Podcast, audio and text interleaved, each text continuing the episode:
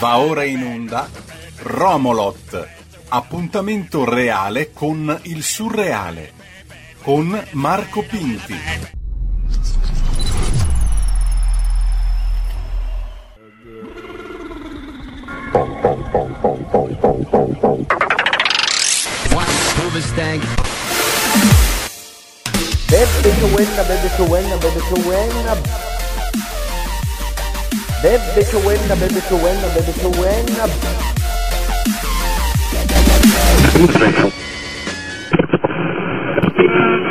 Bebbe Ciowenna, ragazzi,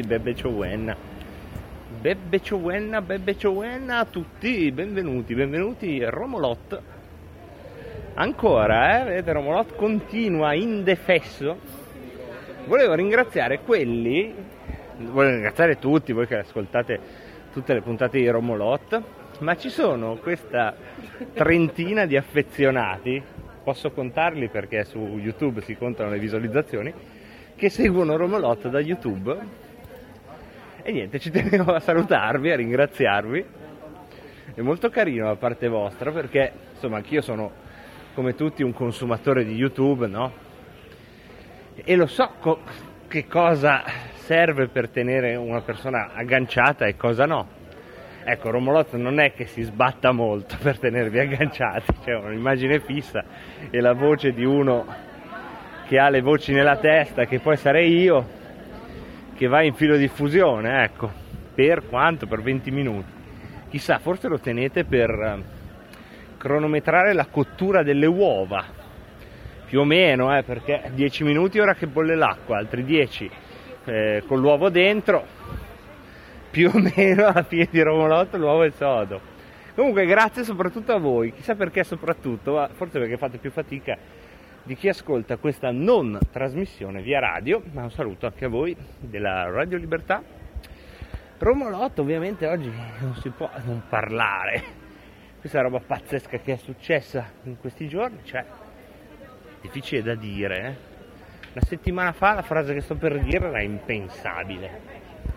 È caduto il governo Draghi, è stato di fatto sfiduciato al Senato.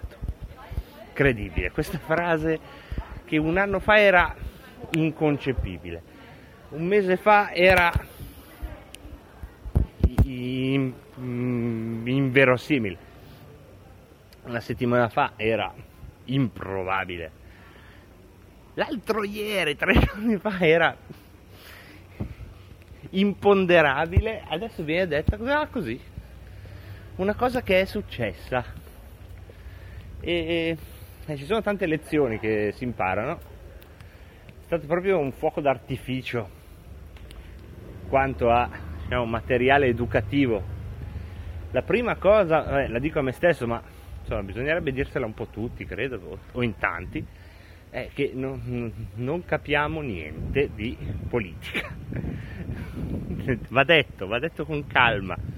Cioè, probabilmente la politica è quell'arte di cui nessuno capisce niente, probabilmente, o di cui pochissimi capiscono pochissimo, ma siccome capiscono pochissimo, quel pochissimo è tanto. Ecco, questa è una delle cose che forse si sono imparate, perché insomma a guardare le condizioni di partenza, guardare i numeri con cui era iniziata questa crisi, gli attori in campo, insomma tutto, nessuno avrebbe pensato e nessuno aveva pronosticato questo finale, nessuno degli attori in campo, nessuno degli analisti, e invece è così. Dobbiamo sempre tenere a mente che noi possiamo guardare a delle traiettorie, a dei caratteri, delle cose che ricorrono, come si chiamano? Dai, sto cercando una parola. Non solo le ricorrenze, quando uno dice le costanti, ecco è arrivata, ecco le costanti sono arrivate. Uno può guardare a delle costanti nei fenomeni, no? Ad esempio, la scienza politica insegna che un'assemblea, qualsiasi assemblea, raramente si auto manda a casa. Cioè, voi create qualsiasi assemblea e il suo funzionamento, anche se si dividono in maggioranze, opposizioni litigiosissime, raramente, ma proprio raramente, si crea quel fenomeno di buco nero che si è creato pochi giorni fa. Davvero, dalla bocciofila al Senato romano ci può essere la maggioranza, l'opposizione, una linea che passa, una linea che non passa, compromessi, ma il Senato romano che abolisce se stesso è raro, insomma. O lo stesso la bocciofila, che il Consiglio della bocciofila, che sostanzialmente abolisce il Consiglio della bocciofila, è raro. E questo è stato un tilt, no? Come nei flipper del passato, con tutte le forze politiche in realtà hanno agito con estrema coerenza, e questa è un'altra delle, se volete, delle meraviglie, no? Di quello che è accaduto. Cioè, non solo c'è un tilt, quindi un cortocircuito, ma questo cortocircuito è stato messo in moto da un meccanismo di coerenze, non di incoerenze. Quindi vedete come davvero nessuno ci capisce niente in politica, però siamo anche un po', diciamo, scusati in questo nostro non capirci niente di politica, perché non è una cosa facile, e perché si creano queste situazioni paradossali. Quindi questa è un po' la prima lezione, è questa, la prima lezione è che non ci sono regole, non ci sono costanti. Ogni situazione è in mano all'imponderabile, molto più di quanto pensiamo. Questa è una verità molto difficile da fissare nella testa. È facile pensarla, ma metterla lì con un chiodo nella testa, bisogna martellarsela, bisogna riguardare il film tutti i giorni. Ricordati che siamo sempre in balia dell'imponderabile, poi andare a vedere dentro questo imponderabile, perché fin qui abbiamo detto, no, un cortocircuito di coerenze, ok, ma è stato attivato da un atteggiamento da parte di Draghi imponderabile, illogico, autoboicottante sicuramente. Adesso non è che voglio fare la moviola, perché tutti sappiamo cosa è successo, però dobbiamo distinguere tre momenti, sono tutti e tre interessanti. Il primo è il primo discorso.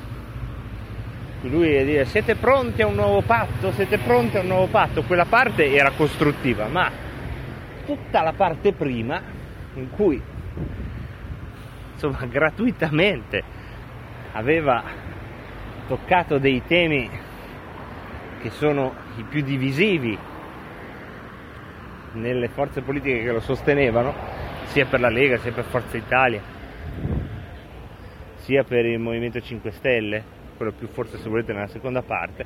Ecco, già lì non era stata una mossa conciliante. Però lì, insomma, si può ancora dire che l'imponderabile era in realtà, si può dire fin qui, no, uno guarda solo quel primo discorso, vabbè, uno stile diretto, ok, andiamo a toccare i problemi, diciamoci le cose. A quel punto però c'è la risposta di Forza Italia e della Lega, soprattutto, secondo me sono le più interessanti, non per altro, ma perché toccano argomenti che, insomma, mastichiamo tutti un po' meglio. Quella dei 5 Stelle è un po' dentro il loro mondo, ecco, non la prendo in considerazione perché non la capisco tanto, non mi ci muovo bene dentro, mentre in quella di Forza Italia e della Lega capisco dove ci si muove. Quella della Lega perché c'è una affermazione di mandato politico e di radicamento elettorale e territoriale, no? C'è un passaggio dell'intervento di Massimiliano Romeo, del capogruppo alla Camera, al Senato, quando dice: guardi, non è per sfiducia, dice sostanzialmente questo, non è per sfiducia verso di lei, anzi noi di lei ci fidiamo, ma noi non possiamo firmare una delega in bianco a lei, perché noi dobbiamo rispondere ai nostri elettori. E questo è un elemento di connessione con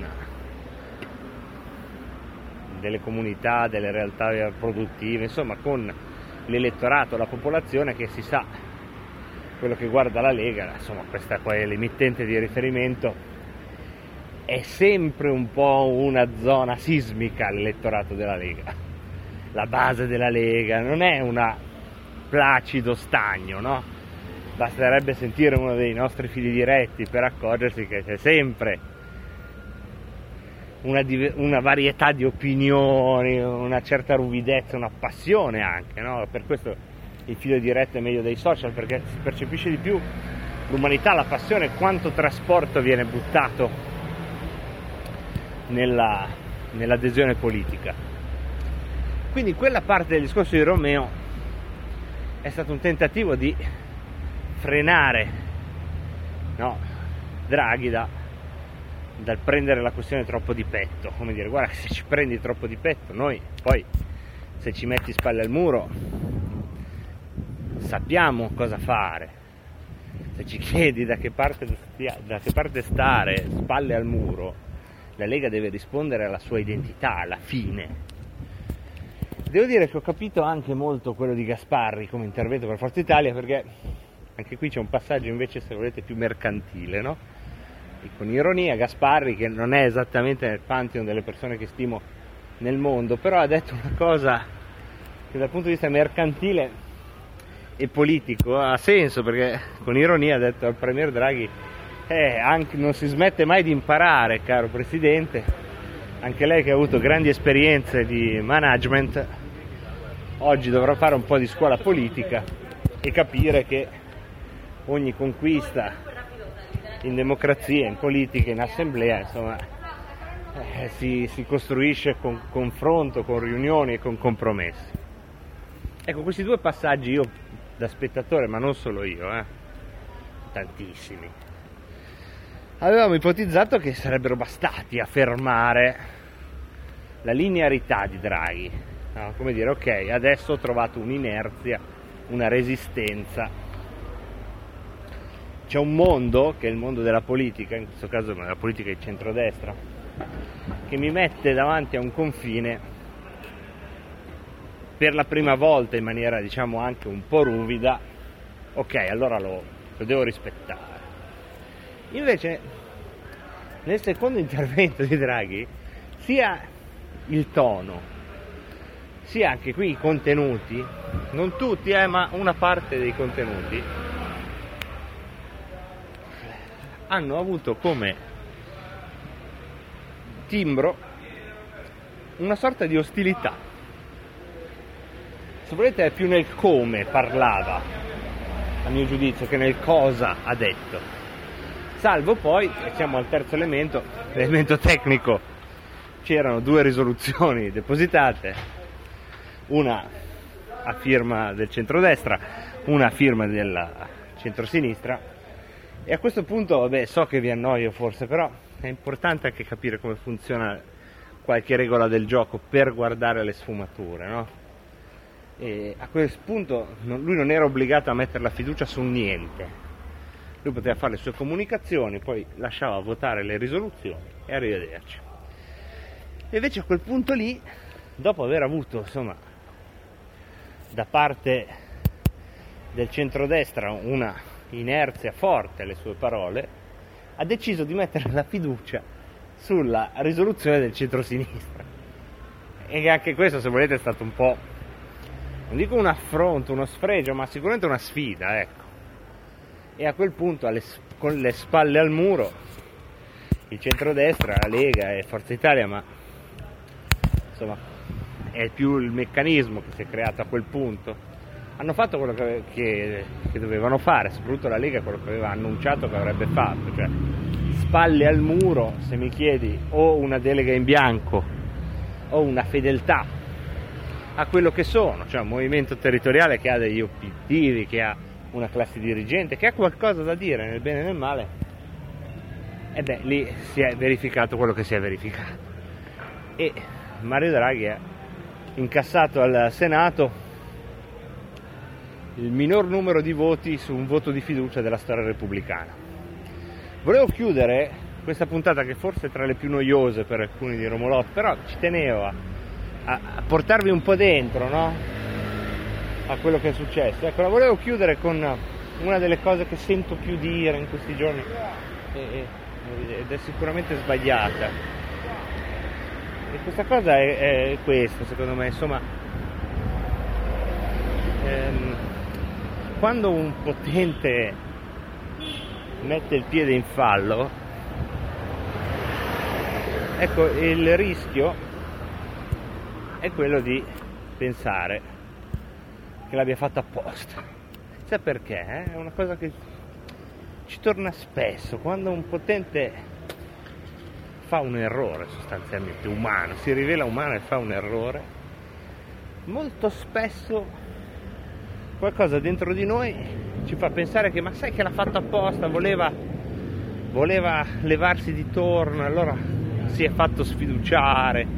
Sento tutte queste ricostruzioni sia da persone che se ne intendono sia da persone che non se ne intendono. Ecco, no, su questo è uno dei pochi no che si possono dire, ecco. Qui non ci capisco niente, ma qua ci siamo, almeno qua, perché non è uscito bene, ecco. Nessuno ha piacere di autosabotarsi in questo modo.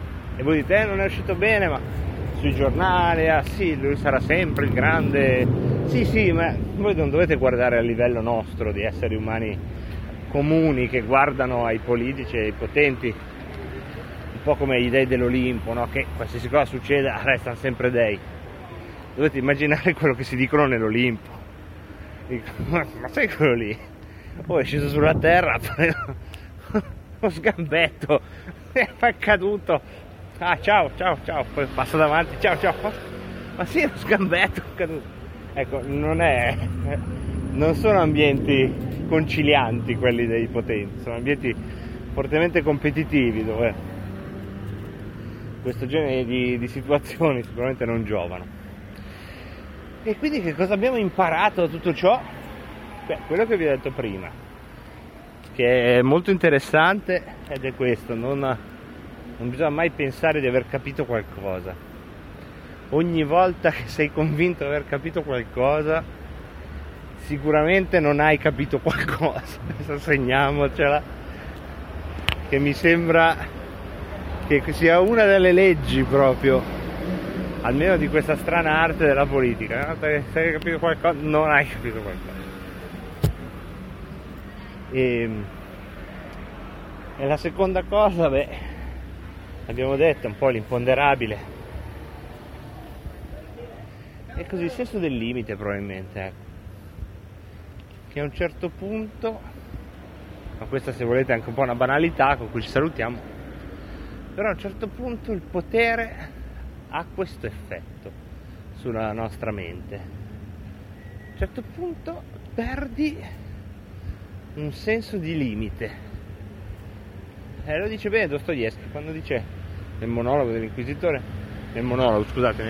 dell'Inquisitore, che poi di fatto è un monologo, dice che il potere non può essere poco, cioè non è che tu puoi avere un poterino piccolo e dire, a me va bene questo poterino che ho di amministratore di condominio, me lo tengo qua, non ne voglio di più. No, il potere è una cosa che, se ce l'hai, ha una sua energia e vuole sempre essere di più, non lo puoi contenere, casomai viene contenuto dalle tue possibilità di esercitarlo. Quindi il nostro amministratore di condominio,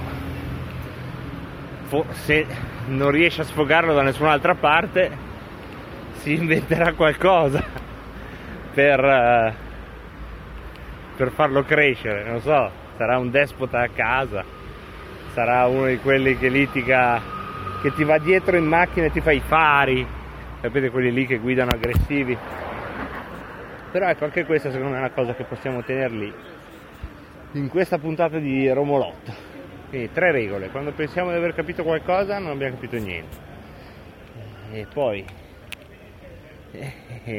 attenti agli amministratori di condominio. Il terzo, c'era il terzo, già, certo. E siamo in balia dell'imponderabile, anche la coerenza e ciò che è apparentemente logico può portare a conseguenze imponderabili. Diciamo, questo potrebbe essere una formula orwelliana del 2+2 a volte fa 5. E con questa direi che ci siamo. Con le citazioni di Dostoevskij e Orwell, ragazzi, oggi puntatone deluxe di Romolot, corniciato d'oro su YouTube per i nostri 30 affezionati. Dal Marco Pinti intanto un saluto, grazie a tutti quelli che permettono la messa in onda di questa trasmissione. Guardate, le uova sono ormai sode, potete toglierle dal padellino. Ciao a tutti! Avete ascoltato Romolot.